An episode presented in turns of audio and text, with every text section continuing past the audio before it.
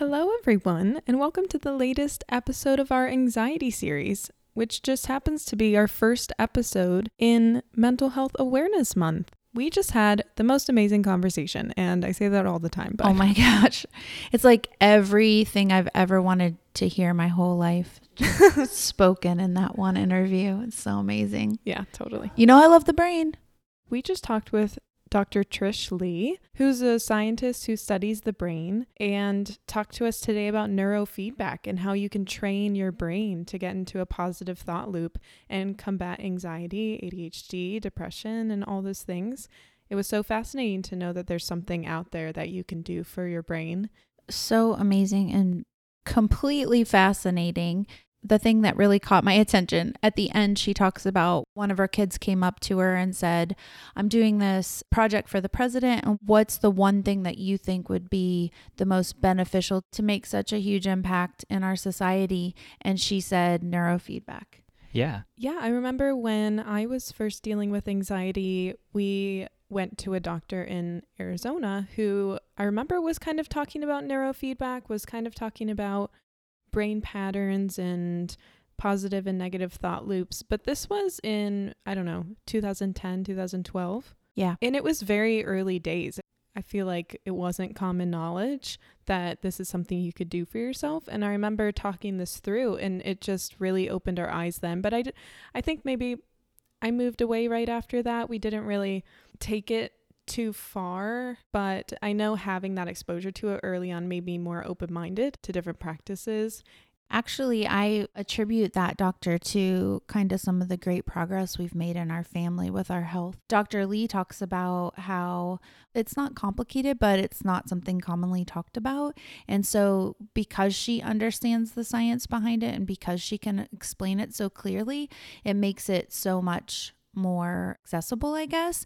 And so that's part of the struggle that she and other doctors face is really sharing their passion and excitement and the science behind it so that people can get what they need. That's so great. So she's a scientist, she has all these amazing degrees, but she's also an educator. And it's really cool because she's also educating other doctors about how to talk with their patients about neurofeedback. She's also educating people about how to make changes in their own lives um, involving the data they find from the neurofeedback. She really is so passionate about it. And she even said that some people are like, did you come up with this concept? Did you create this? Is this your medical discovery? And she's like, no, no, I just love it so much. Yeah. I wish I had. That's really great. and it's not radical. It's just not totally common knowledge right now. You're really just educating yourself about the brain and then putting that into practice, making positive changes. So it, it's just a step forward in your progress. It's not anything to be afraid of or hesitant about, in my opinion. And I do think it's really important to note, since you kind of brought that up, but there is a lot of science behind it and research that she was willing to kind of share with us a bit about. And like she kind of brought up, are you giving me false hope or is it just, you know, overly optimistic? Or, Yep, she's a pragmatic optimist. Yeah. Just like me. Yep. Me too. Yeah. me too. Yep. It's all about those positive feedback loops. And if we're all kind of on that good baseline brainwave basically then we'll be it'll be kind of a positive impact all across the board with everything we do and how we feed off of each other's energies and stresses Yeah, yeah. Absolutely. i uh, i really loved learning about the different brain speeds and how they all impact us and kind of relating to how we feel during the day whether we're asleep whether we're groggy calm calmly focused or just stressed or anxious Low beta is where you're most productive at about 15 hertz. And so staying in that sweet spot is kind of the goal. And I know right now a lot of us are in like the 60 to 70 hertz range. we're we're at 120 hertz. Um yeah, so you know, and we just talked about things you can do throughout the day to remind yourself that you're doing a good job, putting positive energy into your brain all the time, reading positive things, watching positive things, and rewarding your small feats. She was saying, you know, you you haven't left your house in a while because you have anxiety and you go out of the house and you take your kid to the zoo, which is an example she used, buy yourself a cup of coffee. Like do something that reminds you that you're doing a good job because then your brain is going to keep doing a good job. Absolutely. I, it really just reminded me of everything that she was talking about, like those games that you can play or those videos you can watch to help kind of train yourself into maybe transitioning between those speeds or getting a good, healthy pattern in your life. I'll have to look into it, but I was thinking of those binaural beats, those different sound waves that you can listen to to help yourself focus. I love doing that sometimes when you need to relax or study or whatever it might be. Um, so I wonder if that's related. Yeah, and she talks about watching calming movies opposed to watching thrillers and action films or reading calming books. Yes. Whatever it is. She she said that usually she'll watch comedians in cars getting coffee or something. And one night she watched John Wick, which she loves, Mhm. and she said she never yells, but she went up and yelled at the kids for causing a ruckus. And she was like, "Oh my gosh, it's because my brain was in the 60 million hertz from the movie, you know." Well, you know what's funny about that is I get a lot of flack at home because I used to watch really like crazy th- shows or I'd watch like Dateline NBC or news shows in the morning or Over the world around us. Yes, exactly. I would start it with the Today Show, which I'm sorry, but I love Savannah and Hoda so much, but you know, watching all of that news is too much. So now I only like to watch nice things. I only like to watch comedies, lovely movies, and television shows because I know how that makes me feel. So I just don't watch that stuff anymore. But maybe not a comedy that's really high functioning, like slapstick comedy. maybe a very well thought out mellow comedy. Yeah. You know. What I thought was really fascinating that she mentioned is this can also be really helpful not only for people with anxiety, ADHD, she's also helping people with their addiction to pornography. And she talks a bit about video game addiction as well. It's just interesting to hear kind of the times that we're in and and those are also things that you know a lot of people struggle with but they don't talk about. Yeah, and those are two things that are affecting a lot of teens and young people. And maybe they don't know that it's affecting them in the way that they do. But she was saying that when you're watching a super mellow show, you have this sort of low level of brain hertz moving. This is not the scientific jargon. and then, but basically, she was saying that video games are off the charts. Absolutely. And I think it is, uh, you know, as someone who likes video games too and uh, has forever, um, I do think that what she says really has a lot of value too. And we don't want to scare people away from ever doing that. Just like she said, any screen we're using uh, hits us with that frequency, right? So we're going to watch that screen time, you know, like she said, moderation with all of that too. Yes, exactly. And I did want to say, I know um, quite a few people who work in the game design industry, and one of my best friends actually, you know, she has her master's of science in game design, and she worked on a lot of games that were helping people learn skills exactly like um, what she talked about today. You know, but like she said, everything we have to moderate.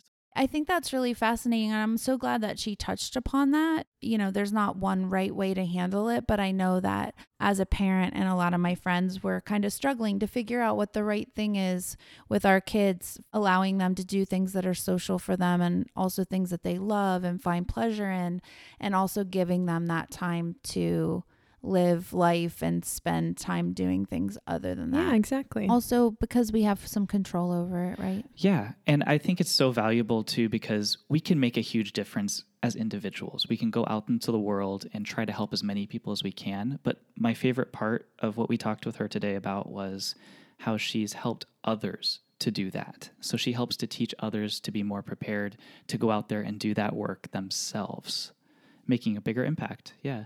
Yeah, so we had the best time talking with Trish. Obviously, we were all so thrilled to hear her expertise, and I'm sure you'll enjoy this interview too. So please grab a cup of tea and enjoy. Health is understanding what you need, being informed, finding that balance of mental and physical. building yourself a support system. figuring things out on my own and not letting it hold me back. You do kind of have to advocate for yourself. Because health, it's personal. Hi, Trish. How are you? Hey, I'm great. How are you? We're doing so great. It's so great to meet you. Thank you so much for doing this. We're so excited to talk to you. Yeah, no problem. Yeah, me too. This is really cool. Very cool of what you're doing. Yeah, thanks so much. Uh, really cool what you're doing. Yeah, I love it. People ask me all the time if I invented neurofeedback, which cracks me up because it's been around for, you know, like 75 years. That's awesome. But because I'm so passionate about it, they just think like it's my baby, but obviously it's not. And I tell them that it's older than me, but I'm so excited to be doing this work that uh, you know, that hopefully that passion is what people are picking up. Yeah. Yeah, it sounds like it. So we know you have many degrees and interests, of course. Do you mind explaining to us a bit about your background in the medical field, sciences, and what you're doing now? Yeah, sure, absolutely. So uh, I was thinking about this, and I t- I tell people all the time that really this profession and this passion has found me instead of me finding it. And I think that is the way that you know people who really love their work. That is how it comes to them. Right? So I started as a speech language pathologist, but it's interesting, you know, hindsight's 2020, not foresight.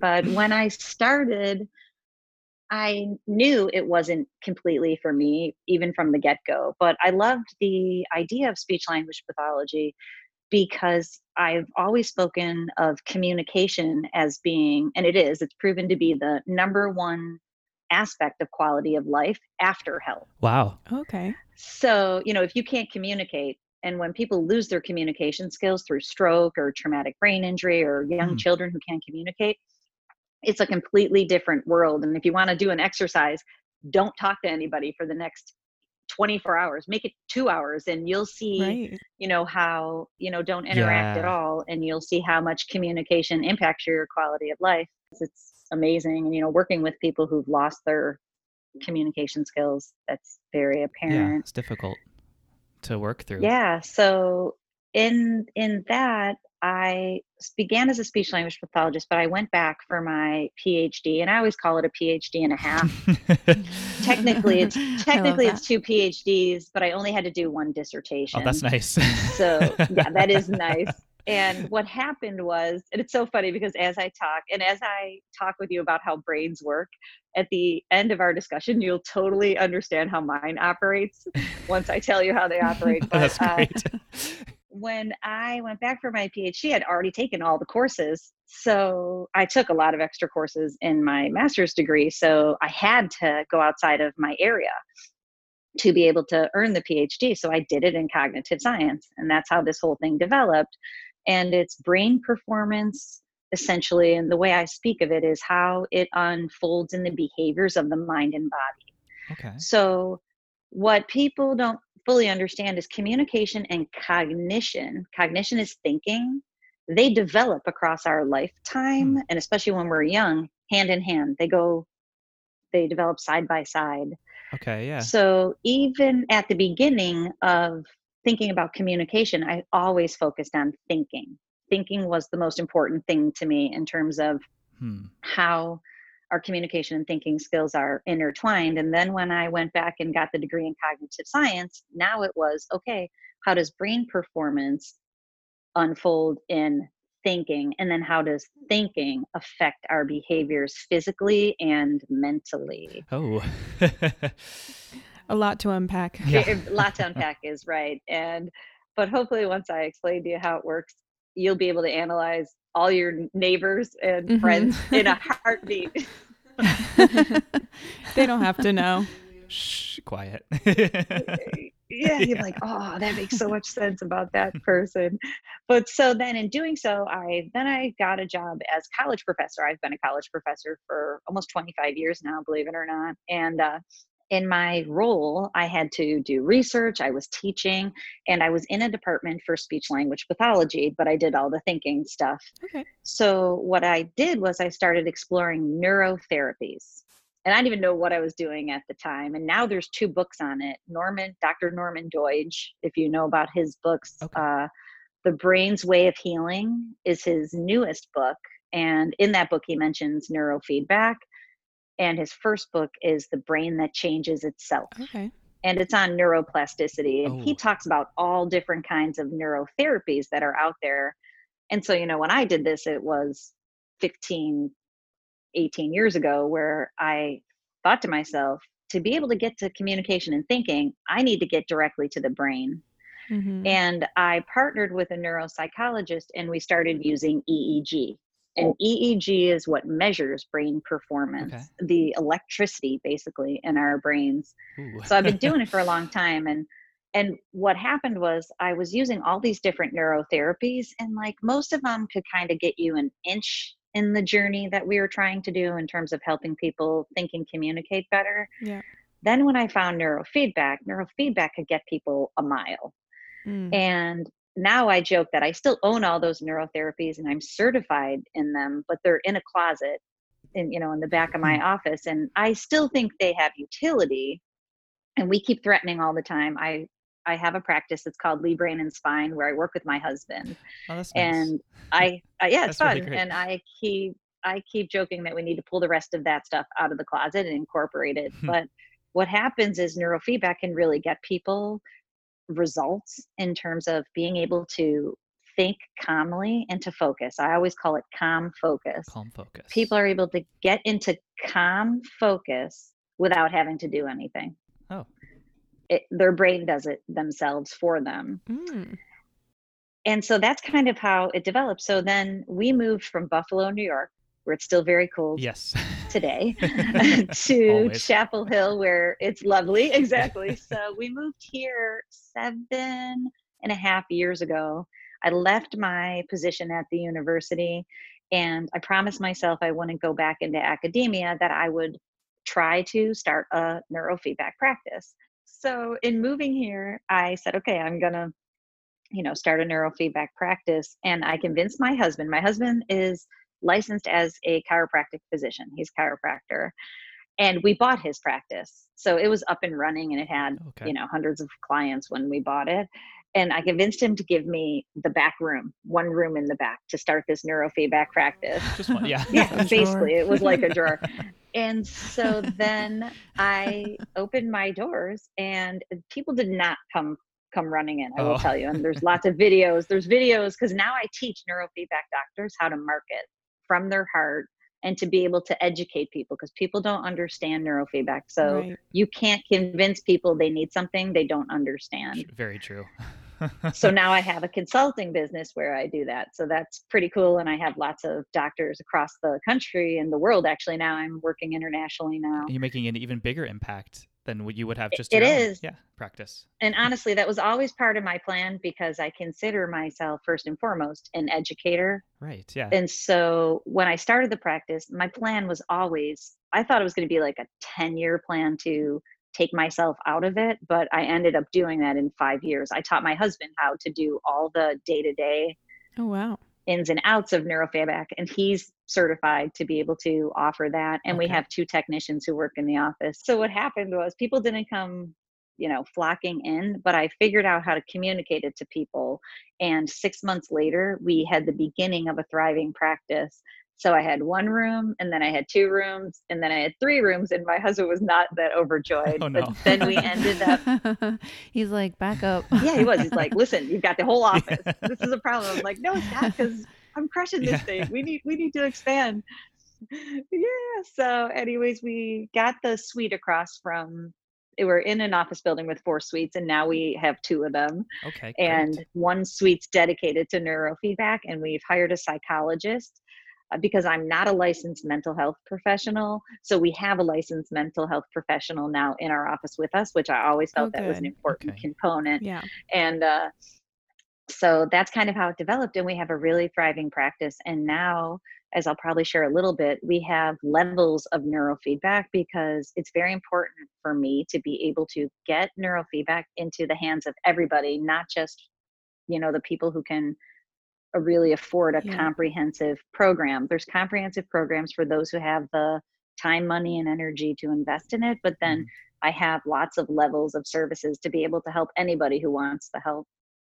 Really cool. You're doing some really amazing things that so many people need. And what I love about it most is that there's something for everyone.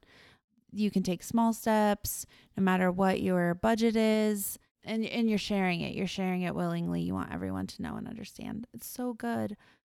Would you mind, Trish, explaining to us a bit about how neurofeedback works or what that looks like when you get involved with neurofeedback? Yeah, absolutely. So, first I'm going to tell you real briefly, I promise it won't be too painful, how brains how brains work because I and these I have lots of videos on YouTube, but of course it's very quick and concise. The idea is that there's five main brain speeds that our brains use at any given point within our day and across our days based on circadian rhythms. Most people kind of get the ebb Mm. and flow of how we function across a day. So basically, our brains can use a speed from extra slow all the way to extra fast. Okay. Extra slow speed, it's called delta, is the speed that keeps you asleep. Okay. So it's extra slow. And just to give you a little a bit of the scientific ideas behind it, it's measured in hertz, cycles per hmm. second. Slow speed is called theta, and it's a little bit faster. It's about five cycles per second. Okay. And it's the speed that your brain uses when you feel groggy. Okay. You know, most people know what it feels like when you just woke up and you're like in a daze, or if you're tired at night, you feel exhausted. yeah. That's theta. Then a little bit faster speed's called alpha. That's medium speed, and it's 10 hertz. It's a little bit faster. Okay. And what what alpha does, it's the speed for calm, which this is at risk these days for most people are not able to use it. And one of the strategies I tell people to do is just sit on your couch, sit there for 10 minutes and do absolutely nothing. And if you're able to do that and to feel relaxed, you're able to get into alpha. Okay. Alpha is the speed that you use when you're not really thinking, you're just chilling. Okay. Then low beta is at about 15 hertz. So it's a little bit faster. That's focus. Okay. So, and it's calm focus. So when you go to Mm. work or if your child's going to school and they're taking a test, we need their brain to get into 15 hertz for them to be able to produce and come up with the answers and feel calm Okay. while they're doing it. Then extra fast speed is called high beta. High beta can be 35, 40, 50 hertz. It can be really fast. That's the speed that creates and perpetuates stress and anxiety. Oh, okay. Your brain is using electrical energy that is really too fast to be calm and focused. It's the monkey mind. It's associated with the monkey mind or brain that's bouncing off the walls Okay. Yeah. it puts your system into adrenal fatigue and you know i call it wired and tired Okay. so if you're all stressed out all the time your your wiring your brain is just wired it's hot it's fast energy coming off of it and that heat is not sustainable for a productive happy life okay. Yeah. and then it it it leads to it leads to burnout and which then Yeah. leads to depression. Oh depression my gosh, that's so fascinating. The ADHD brain pattern is proven by thousands of scientific studies to be too much theta, too much groggy speed. Oh, okay. So when someone's typically born with ADHD, it's an organic pattern that brain's using much too much of fall asleep mode. And that's why stimulant medications are prescribed to keep that brain awake for the day. Makes sense. Yeah.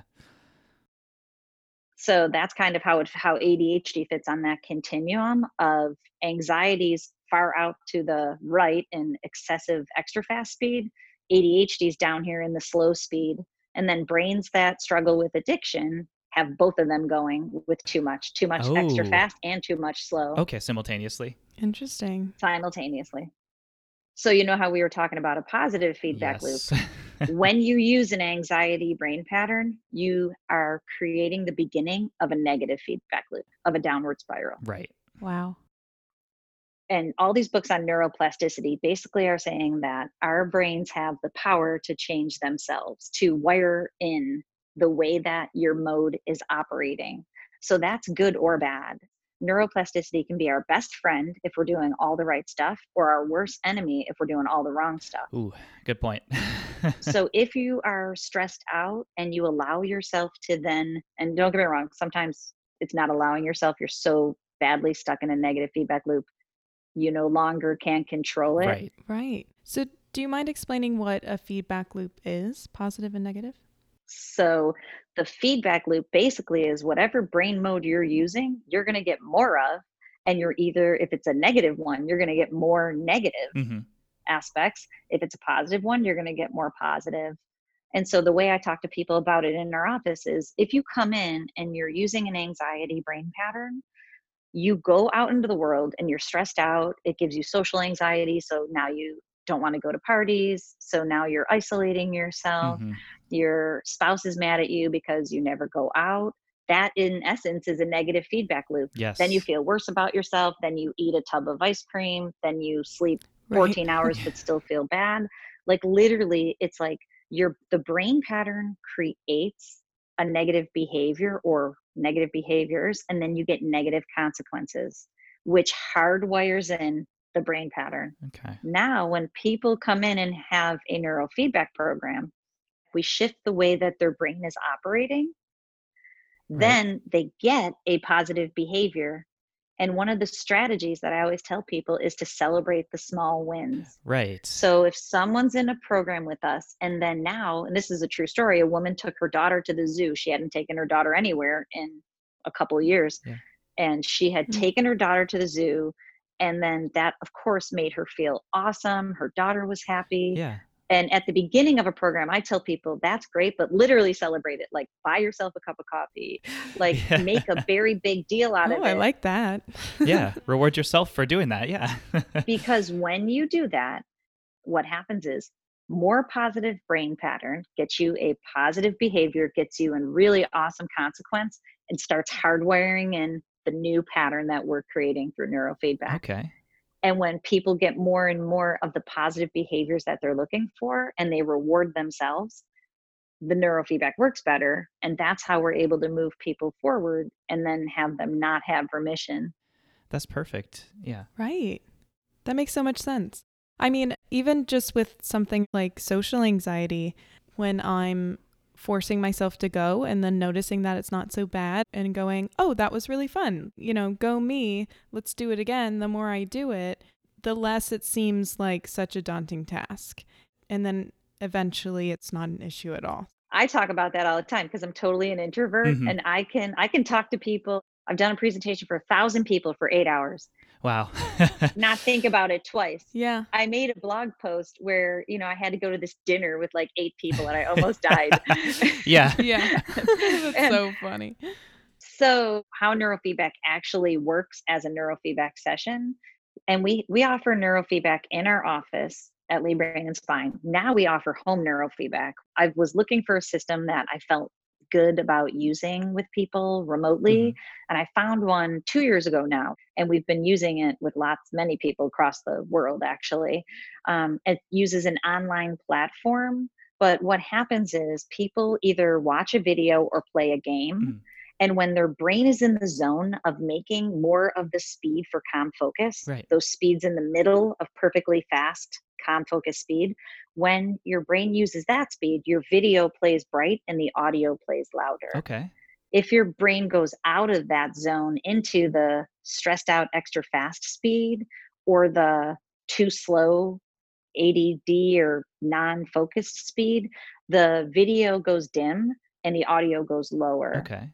Oh. and and there's all different variations there's games too if for young kids we have games that they can use where there's a guy who runs and your guy runs faster the more you're in the zone Interesting. Wow. but it's always yeah. the same element of visual and auditory feedback that is helping to shape the way that your brain is using the speeds it's basically teaching your brain to use more of calm focus speed and less of wired and tired speed Right. and that's why over time it hardwires in and then going back to what i said about the positive feedback loop when you come in for a session like literally your high beta goes down your theta goes down based upon what's happening in your session That's so cool. which allows you to go out into the world and to be able to do some of the things you couldn't do comfortably before which makes your next session even better Right.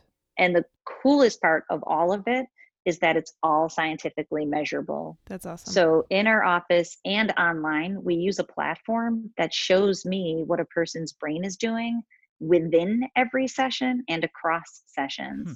So I can quantifiably, measurably see that a person's brain performance pattern is actually changing. right. Wow. And so the program actually makes those changes as well. Do you look at it and say, here are some other strategies as well? Or do you just sort of let the neurofeedback do its job and and let people know what the changes are? we offer a few different programs, but every single one of them has an element of what I call neuro coaching, Okay. where I meet with people and I interpret. And my husband does it in the office too. There's a combo in the office, but we interpret the trend graphs we analyze and interpret them and we share that with people so when people come into the office we share their trend screens every seven sessions Okay. so every seven sessions they can see where their brain was and where it is now Ooh, that's so exciting. and that i think yeah it's so cool and then when people work with us in the online program we look at the trend screens once a month Oh, okay.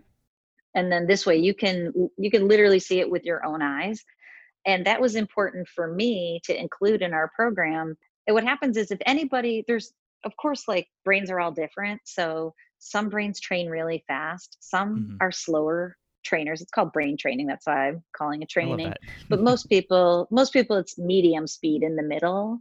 But so we look at the graphs all the time but having those meetings set makes it so that everybody is communicating. Yeah. and so with frequency and then in those neuro coaching calls we usually don't give people any strategies at the outset because if you just think about it logically if that person's brain is so jacked up which is not a technical word but if it's so if it's really it's really off the charts in terms of using anxiety mode or using overwhelm lack of focus mode the first thing we need to do is just get those levels down. Yeah. so we usually don't give any Mhm. strategies till at least a month later. That's where we where i design that program because a month later i can see those levels are down which means you're ready for some strategies if the levels haven't come down because they Oh. were so high in the first place we i give you one little thing to do that you can handle yeah. and people thank me all the time they're like thank you for only giving me one thing and not 10 because i wouldn't be able to do it Too many things. High beta, high beta. They're anx- anxious about the strategies. Yeah, exactly. That's exactly right. when people are ready, I give them anything that they want. And then we give people a login to one of the courses that I've created. And the bigger courses are like 20 hours of information. You know, it's a ton of information. And it's all broken down into short videos so that people can access that quickly. Very nice. Yeah you talked about this a little bit, but what does it look like when you go into a session? What physically are you doing in a session? So physically, I, what I tell people to do is just to have a calm and relaxed, which isn't always that easy, but relaxed mind and body. Mhm. So with people who really have like just talking about anxiety and high beta, if people really have a lot of anxiety, I recommend they just watch a movie because really the movie or even the game is just something for the mind to engage with while the brain does the workout. Okay. So if you're and the goal is just to get sucked into the video that you're watching so that your brain becomes as plastic as possible Okay. and not to think about what you're doing at all because the minute you think about it, you're now using high beta and you're overthinking about it. As people move through the program, if they want to, Mhm. I kind of talk about it as graduating them to using it as neuro meditation. Oh, And I've worked with many people who have been able to transcend the idea of like just conquering their issues and now they want to really get control of their brain Right.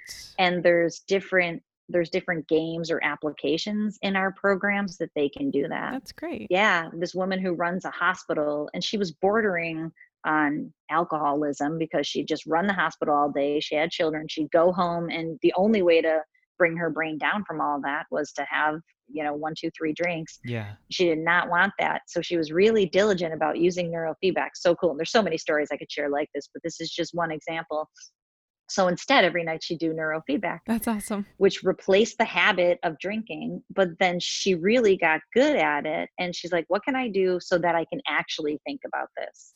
So if you want to think about it then i can teach you how to do that and you focus in on the positive feedback.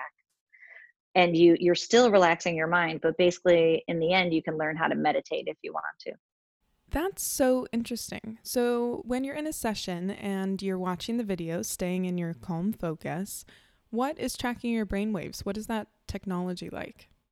so our at home program i use th- this tool that i think the whole world should run and buy one not today because I need to order some, but it's called the Muse Calm headband. Okay. M U S E C A L M. And I'm what they call a, a Muse Calm ambassador. And I have a professional account through them to be able to offer services using the Muse Calm headband. Got it. So for our home neurofeedback, we use the Muse Calm headband, but we have our own application, which has that online platform. So we can make the Muse Calm headband do more. And so it also has a sensor. So we use sensors in the office. We use similar technology, but it's research grade computer Of systems course. where we use sensors that read how your brain is performing and it doesn't put anything into you. It's read only. So it's reading how your brain is performing. It's important for people to know. Yeah. Yeah. The reason that's important is because that doesn't put anything into you. It just helps you to teach your brain how to perform better. Mhm. There is technology out there that puts the brain speed in. Okay.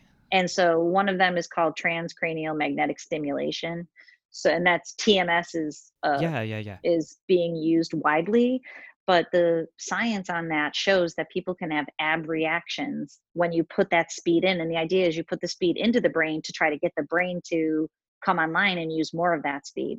That's not what we do. We our sensors are read only and it's gently nudging your brain towards that speed of calm focus but there's no abreactions. All the scientific studies and that new study that I was telling you about that looks at a lot of information, Mhm. there's no negative side effects of neurofeedback, which is obviously fantastic in the days of, you know, there's many things. Yeah. So great. Mhm. And you're kind of Yeah. teaching, like you said, kind of teaching the brain to do that for itself rather than artificially kind of stimulating it to work yeah those and it's it's it's called operant conditioning so it goes back to pavlov's dog and most people know the study of classical conditioning Mhm. so operant conditioning takes that one step further and i've already explained it to you it's the feedback loops so the essence of the feedback loop is operant conditioning which has so many other studies like not even in using neurofeedback operant conditioning is one of the strongest ways for us to learn anything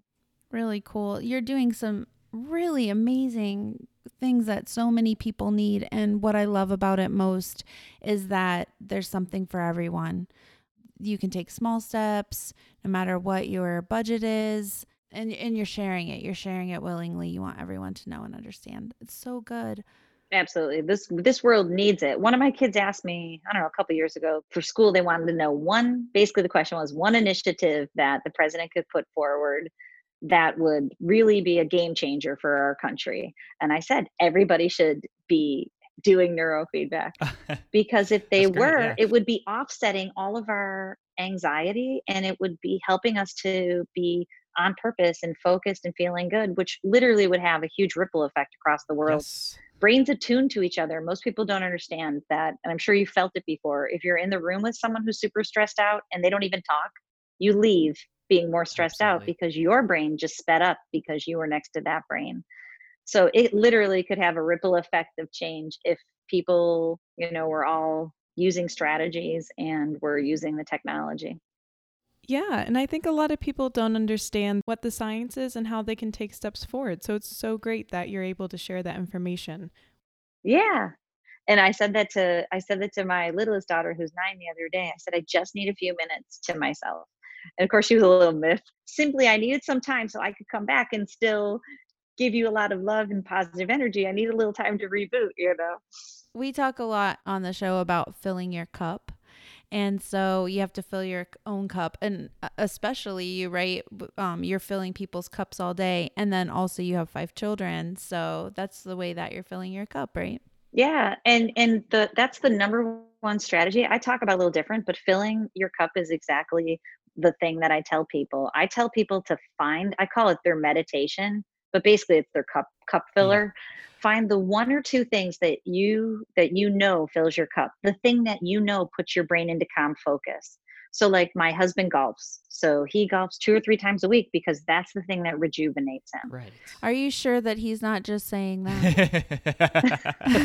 well, it's so funny because I'm the one who told him before he would not golf because he felt bad going golfing because we have so many young kids. And I'm like, it's the thing that you do. Yes. And then other people would say, Can you tell my wife that brain stuff? I know that's so good.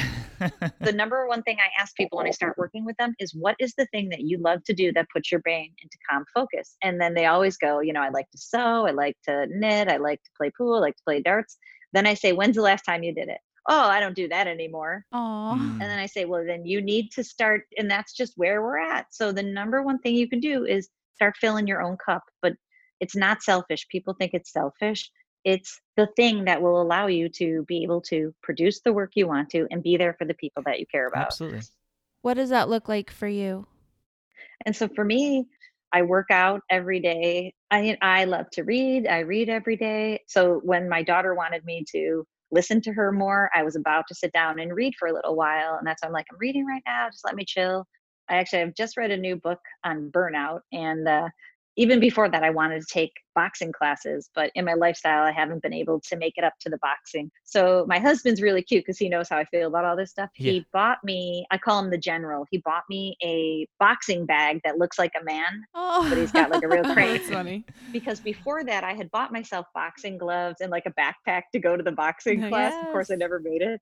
But now I kickbox every day. I have an app with kickboxing workouts and it's amazing. And what it does is it closes the stress cycle. So every day, and I've worked out every day before that, but I find it really fun. Like the other workouts, it was more like I had to force myself to work out Yes. this I really look forward to, and I knew I would, which is why I wanted to go to the class. And I've been doing that now for like four or five That's months, awesome. which is really fun. Yeah. You're so cool. It's so Yeah. cool. I used to box a lot and I still love it. Yeah, It is a great energy release for sure. I know, and I feel like I was walking the other day, and and I don't remember where I was, but I'm like, if somebody jumps out at me right now, I hope I have muscle memory where I can use all those combinations. yeah. Yeah. So, what are you reading right now, or what are some books that you think people should get into? It doesn't have to be science related. Yeah, sure. And uh, it's so funny because I, this is the peek into my brain too, like, you know, getting two degrees at once instead of getting one. Why get one when you can get two? Right. um, I have so many books going at all times, and I find the books when I recommend them to people, they're kind of like, I tried to read that, and but there's so many good books right now that are based on neuroscience, but don't tell you that they're based on neuroscience, and I think that's the Oh, interesting. the coolest thing. P- people, and I'm always reading in like the self development space mm-hmm. you know and most of those books are just based on neuroscience and and a lot of them now are recognizing that and the people are looking for the science behind what they just knew to be true intuitively. I don't know if you know who mel robbins is. She has a book. It's a little it's a year or two old now but most people haven't heard of it. It's called the five second rule. Yes. and it's such an easy rule. Like i love books like that for for for people who don't want to read big lengthy books and it's not about picking up food that you've dropped on the floor. no.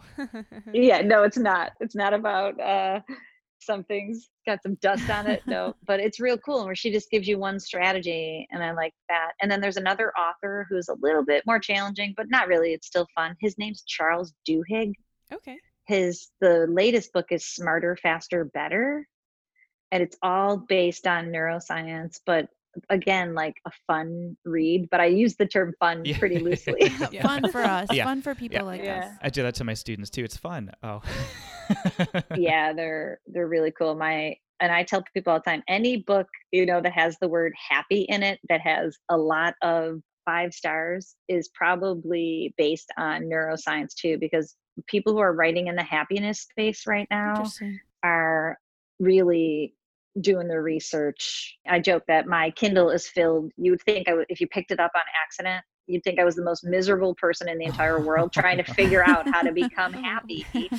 But I'm not at all. And I've been reading in this space every day I read, and I attribute it to why I feel, you know, authentically happy most of the time, even though, you know, I have so many working parts because I put positive stuff into my brain every single day and it offsets any negative stuff that might be coming out. Yeah, me. you're feeding it. That's awesome. Yeah, yeah, just feeding it, you know, positive juju as I like to call it. Yeah. So uh yeah, so there's you know a lot of great books if you just Google happiness or happy, most of those are, you know, if they're they have lots of followings, it's probably a good book. So what I've done is I've created my own website at drtrishleigh.com. And every week I publish a blog post there. And on that website, if people want more tips, um, they used to. I used to have it called brain tips, but I know better. Like nobody cares about their brain. yeah, in call it something So, sexy. Yeah, it is. Yeah, exactly. Well, now I just I call it tips to reach your full potential. And Nice. if people join up, they get a little guide on how to reach their full potential. But then every week I send out the link to the blog post, and I've I've been doing that for a long time, and I get such great positive feedback because the way that I have it structured is that it's always tips for people on what they can do in their own life surrounding different topics that have to do with attention and anxiety primarily.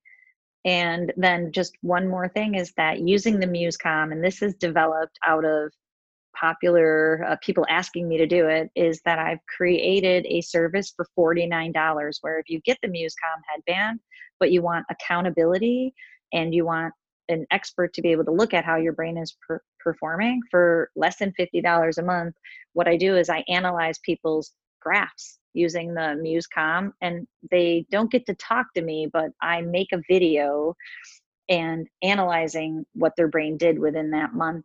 And that if they have questions, they email me a question and I'll answer them individually and send it to them, not make a YouTube video.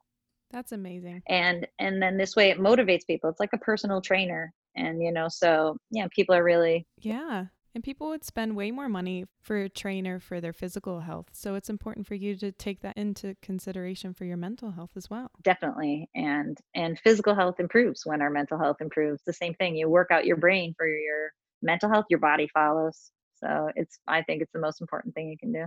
Seriously amazing. We've been needing you. So thank you so much for all of the amazing information. Yeah, no problem. My pleasure. Thanks for having me on. I really appreciate it. I love talking about neurofeedback and brains. My husband, one time, he was meeting a friend out and he called me. He's like, Do you want to join us to get a drink? I go, Sure. He goes, Just don't talk about brains or neurofeedback. Oh, don't do Oh my gosh. I think we can say safely that we love talking about it now too. So thank you so much for your time. It was really fun. Yes. Thank you so much. yeah, no problem. My pleasure. Thanks for having me. If you're as fascinated by neurofeedback as we are and are interested in trying it for yourself, click the link in this episode description for 15% off your purchase of a Muse headband, courtesy of Dr. Trish Leigh. Thank you, everyone, for listening to this episode of Health It's Personal. Follow us wherever you get your podcasts for bonus episodes and new releases every Wednesday. Please listen, subscribe, engage, and send us topics we can explore that would help you on your journey. Because health, it's personal.